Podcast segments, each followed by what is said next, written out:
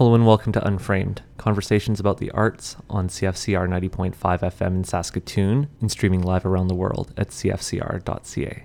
I'm your host, Michael Peterson. With me tonight is David LaRiviere, artistic director at Paved, who is also a practicing artist, and David's here to talk about his own project tonight, Evil from the Outset, a feature-length film that will be screening at the Roxy a week from tonight, June 23rd at 9:30 p.m. Is that correct?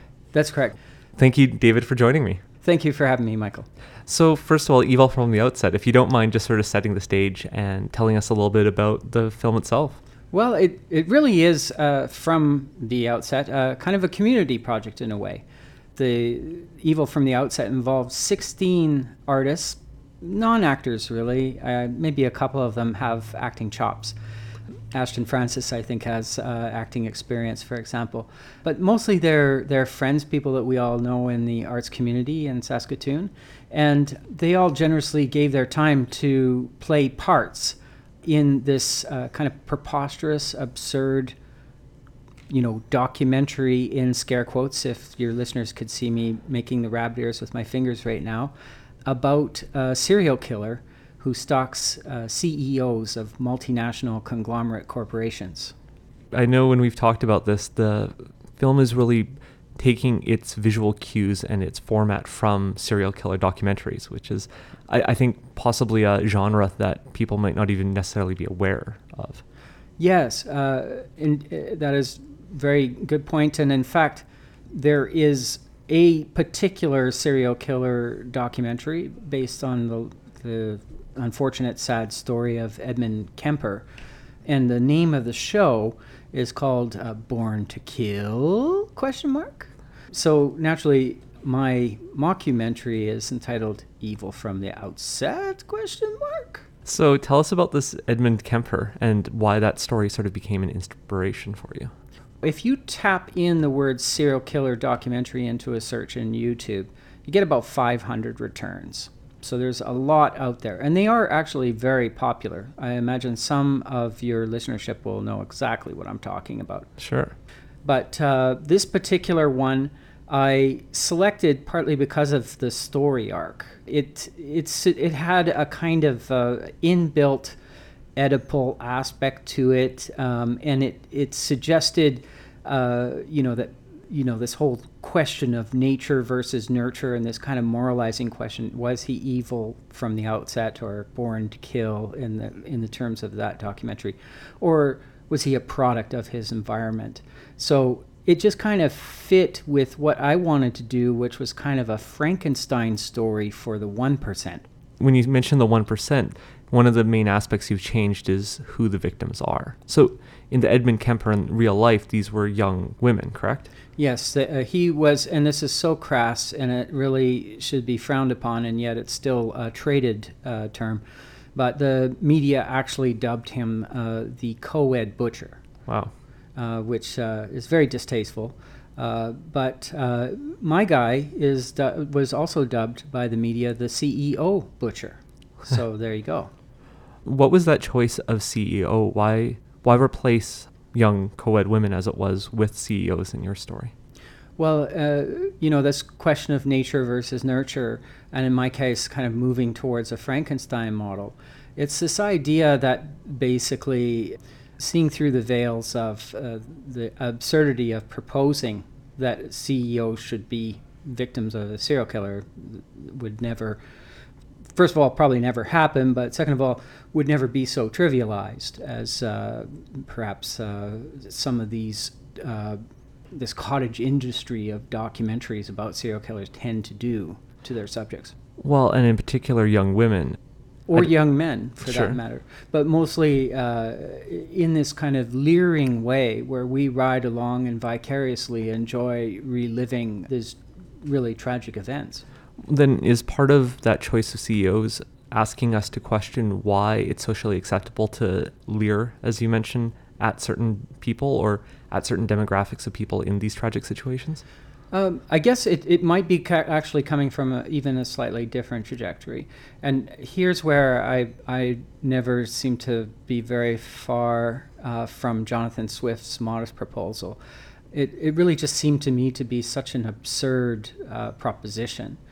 And like Jonathan Swift's modest proposal, you know, suggesting that we eat babies in order to feed the poor or whatever, that um, in this case, that maybe this monster of our own making, um, you know, this serial killer who was locked into the basement of a neoconservative think tank and spanked by the invisible hand of the market and basically uh, was traumatized by exposure to opulence and exposure to um, you know this uh, uh, extreme wealth that that uh, that could be the format of the making of a monster. So asking how our current capitalist society can almost create a monster on its own then. Yeah, well, it's a, it's always of interest to me that we designate, you know, sane from insane, and we uh, society draws a line, and yet um, these sociopaths who are de- decimating the environment are um, lauded as philanthropists and captains of industry. So, Socially acceptable sociopathic behavior? Absolutely. Rewarded uh, sociopathic uh, behavior and, and lauded, um, held up on high as aspirational uh, subjects. And yet, uh, also kind of uh, imprisoned in a, a strange way. Um, imprisoned on yachts, mind you, uh, or in the Cayman Islands, perhaps, but nevertheless, not able to really circulate uh, among humanity or really have a, a, profound kind of relationship to the earth because they're uh, so detached in this abstraction of wealth. That's interesting, but it seems to to be a separation that's self-caused often, like that a choice to chase wealth and then to become sort of distanced from regular life at that point, as opposed to someone who might be and I think this goes back to that idea of someone who's born with a psychopathic behavioral trait or something. I don't know. Yeah. Very much so. And uh, with um, the victims of the film, they are actually uh, real CEOs. Uh, so none of them are actually dead. None of them were actually victimized by a serial killer at any point. And in fact, I have a disclaimer at the end of the film that no uh, CEOs were harmed in the making of the film so it is it's obviously uh, just a conceit but it's one where it's rife with all of these double entendres um, to make a killing and you know other other instances where the actual verbiage of this world does have a kind of psychopathic features and then to go back to that sort of physicality of the film as well as, as you talk there's a lot of visual cues that you're giving to to market as part of this documentary the notion of panning shots over still images of talking heads, as you mentioned. So, can you tell me a bit about that process and what the filming and that production part of it was like? So, uh, dealing with 16 non actors and uh, quite um, a lengthy script.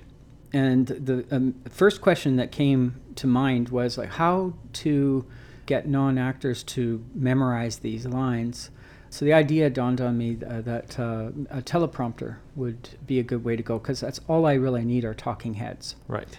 They're all going to be in front of the green screen. All their environments are composited after the fact.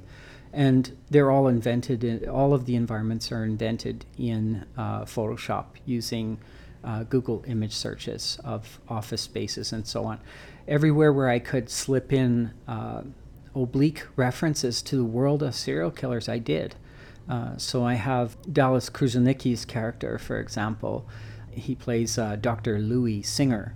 Uh, he's a uh, kind of a serial serial killer guru, uh, psychologist who does a bunch of these documentaries because those gurus exist as well, by sure. the way. And um, so, so anyway, in the background of his office, he's sitting, of course, on a, a chaise lounge because he's a Freudian psychoanalyst, and uh, he's got a, a bowl of cash on on a countertop, and then an actual John Wayne Gacy uh, painting of one of uh, John Wayne Gacy's clowns. So uh, some people will even recognize that uh, reference. Um, Mike Kelley, the artist, famously incorporated John Wayne Gacy painting into uh, one of his installations at, at one point. Mm-hmm. But in my film, I also animated the clown's hand, so he's constantly waving at you as uh, as you watch the scene. So it's kind of uh, quite disturbing in that regard. As you talk about, there's a lot of moving parts to this film, and, and this idea of existing certainly as a motion picture, but coming from your background in the gallery system, that it can also exist as a gallery installation in future lives, and that there there's still images. There's this idea of moving images, but almost static moving images, like the the waving clown, like a- animated portions that can sort of stand on their own, maybe. Absolutely. Uh, there's some objects that I'm um, creating that are ancillary to the film, but uh, they tie into the narrative.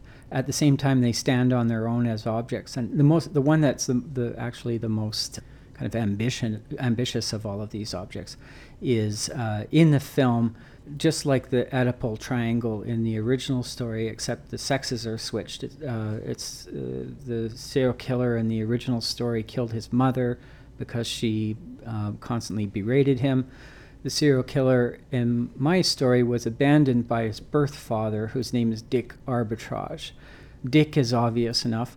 Arbitrage is actually a financial term that pretty much, uh, you know, alludes to the situation that we live in today, with high frequency trading, with these, with a marketplace that um, works by computer algorithm. It's literally inhuman, and arbitrage is a kind of a practice of buying and selling so quickly that you control the whole table of the market. Um, it's it was made illegal back in the old analog days and it's interesting that it's crept back in and become a kind of um, the uh, state of affairs that we live with now, uh, due to the fact that it's not a human. It, what what it was called back in the day was front running. Okay. Um, but uh, it, now it's this inhuman practice, so it's it's legal. Nobody's committing a crime. It's uh, it's an algorithm. So, uh, which is kind of fascinating in itself. Dick Arbitrage is the final victim that really Edmund Harbinger wanted to kill all along. All their names are kind of joke names. Harbinger and Arbitrage are kind of obvious. And uh, all the characters have various uh, kind of joke names as well. But what happens is that Harbinger cuts Ar- uh, Dick Arbitrage, his birth father, cuts his head off and because you might have children listening, I won't say what he does to the head, but it's pretty obscene. And uh, but fortunately, uh, these people from Alcor, this uh, life exten- extension uh, facility, get a hold of Dick Arbitrage's head and put it rapidly into cryonic freeze, so that one day the nanobot technology will be developed to, so that hopefully Dick Arbitrage will be revived and his hedge fund managing can resume. But until that time, his head is inside a cryonic freeze chamber. These things actually exist, which is hilarious all by itself. But anyway, what I'm actually making is a false, a kind of a, uh, a cryonic chamber where Dick Arbitrage's floating head is going to be in this window, and people will, with a gesture of their hand using a leap controller, be able to spin his head and when it comes back to a resting state, it will emit a, a, short burst of financial advice. And when you're talking about this head, as listeners may not be aware, this is played by you. Yes, I'm actually the final victim in the film. So how's that for the ultimate passive aggressive uh, statement?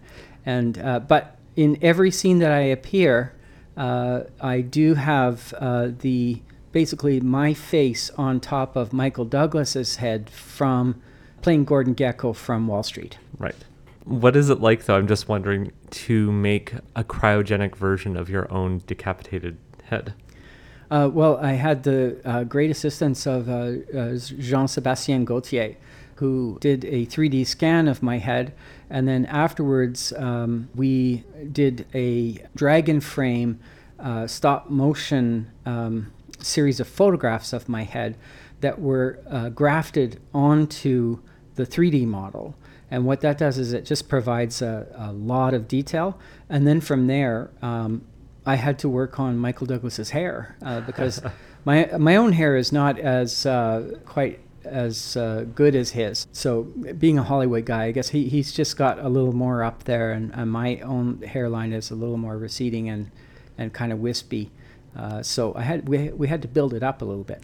That's great.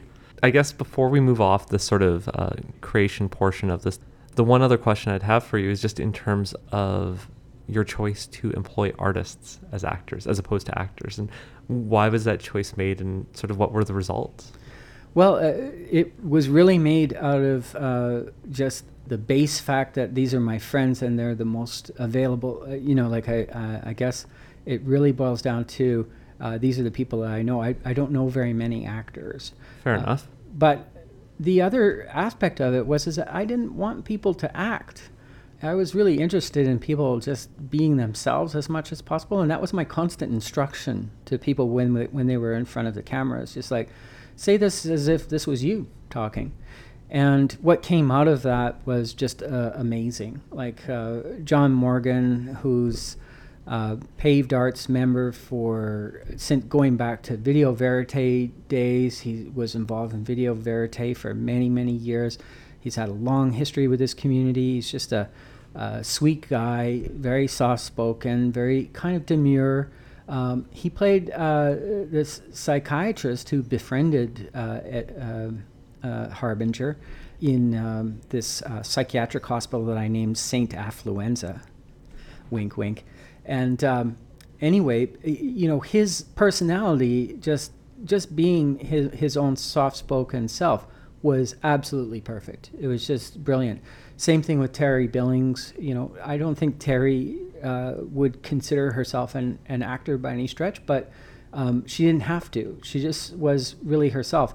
Although I will say that she went the extra mile in terms of I gave each individual photographs of the person, the real life person that I was basing them on. And most people, I think, kind of looked at the photographs and just uh, said, well, that's fine, uh, great. And then they just showed up. But a few people, uh, Terry was one of them, uh, went the extra mile and actually uh, dressed up like their characters uh, and for to be in front of the camera, which was like fantastic as well. well that's great. And then, as we said, this is going to air 9:30 next Thursday at the Roxy, so a proper screening premiere, film premiere.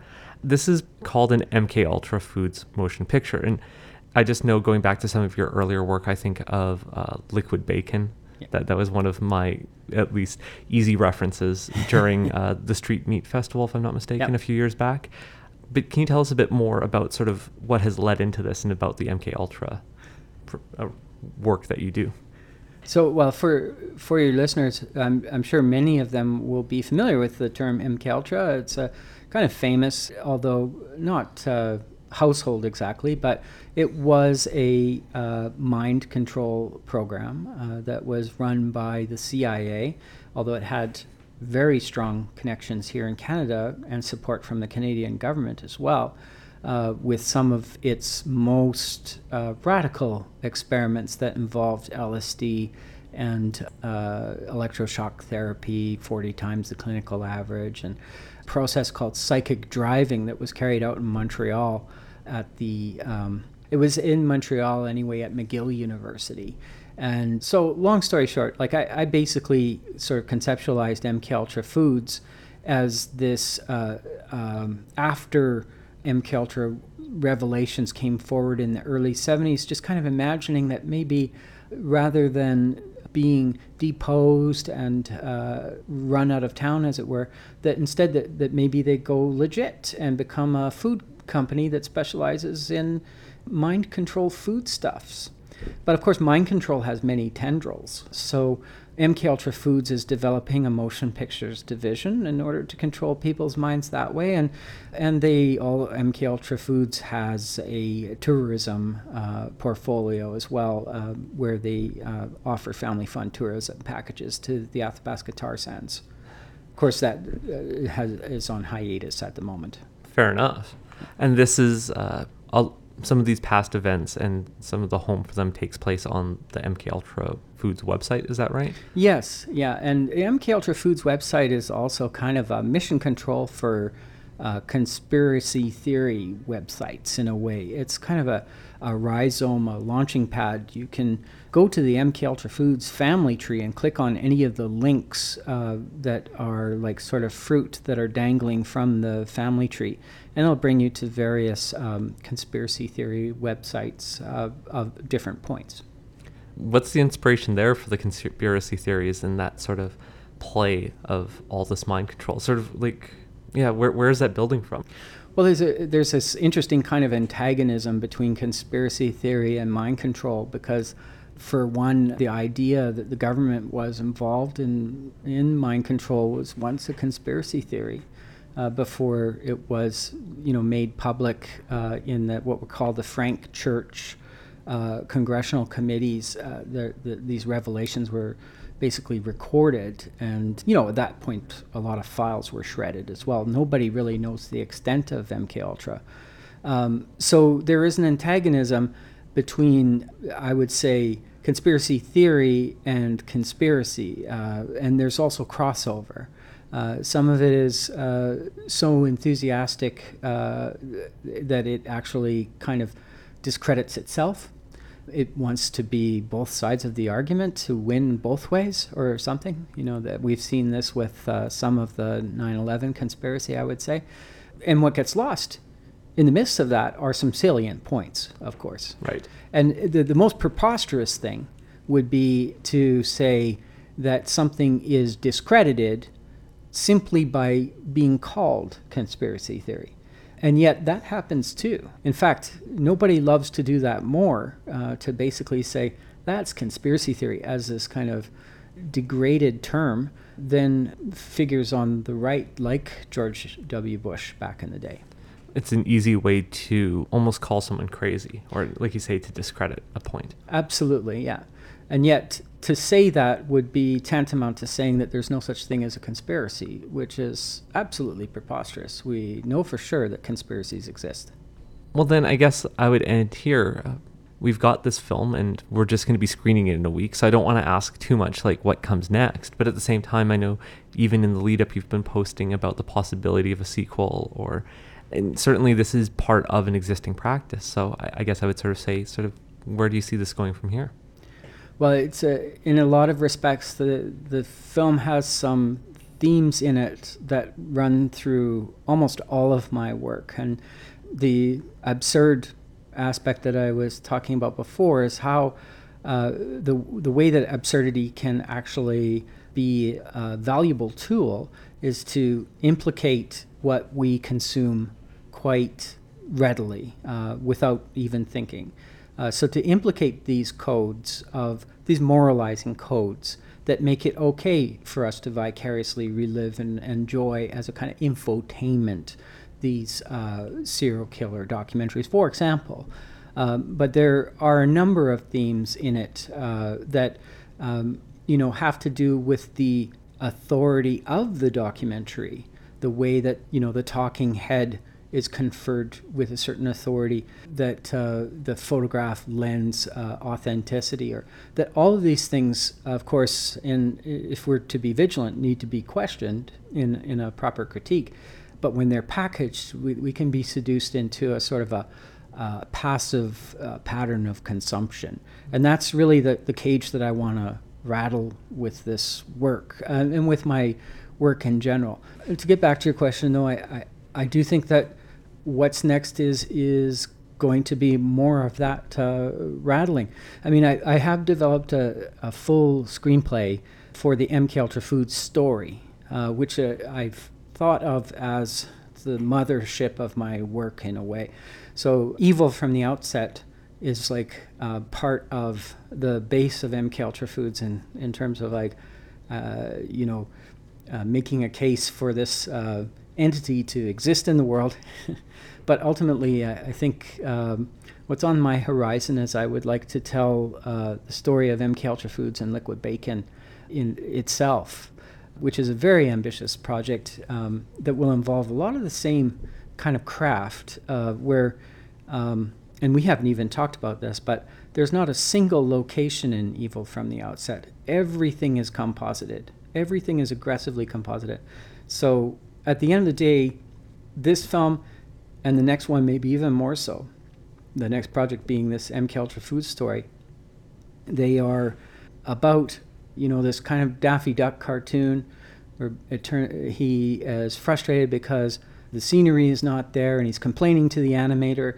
And at the end of uh, at the end of the story Bugs Bunny turns to the camera he's at the drafting table he's been drawing the, the Daffy Duck cartoon the whole time and he says ain't I a stinker and that's it's that kind of like breaking of the fourth wall of causing a problem for the way that the generally accepted codes and in this case in uh, Daffy Duck cartoon, uh, the animation might be received.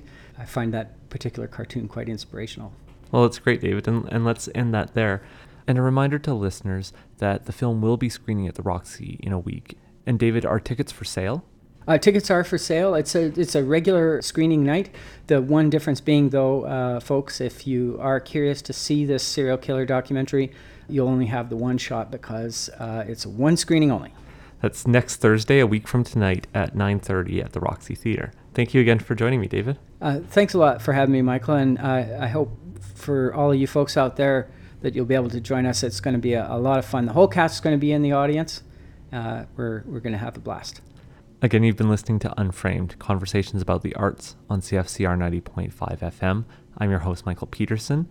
As always, if you'd like to hear this episode again or any of our past episodes, you can go to our podcast at unframedradio.com or on iTunes, and you can always follow us on social media. We're Unframed Radio on Facebook, Instagram, and Twitter. Thanks, and have a good evening.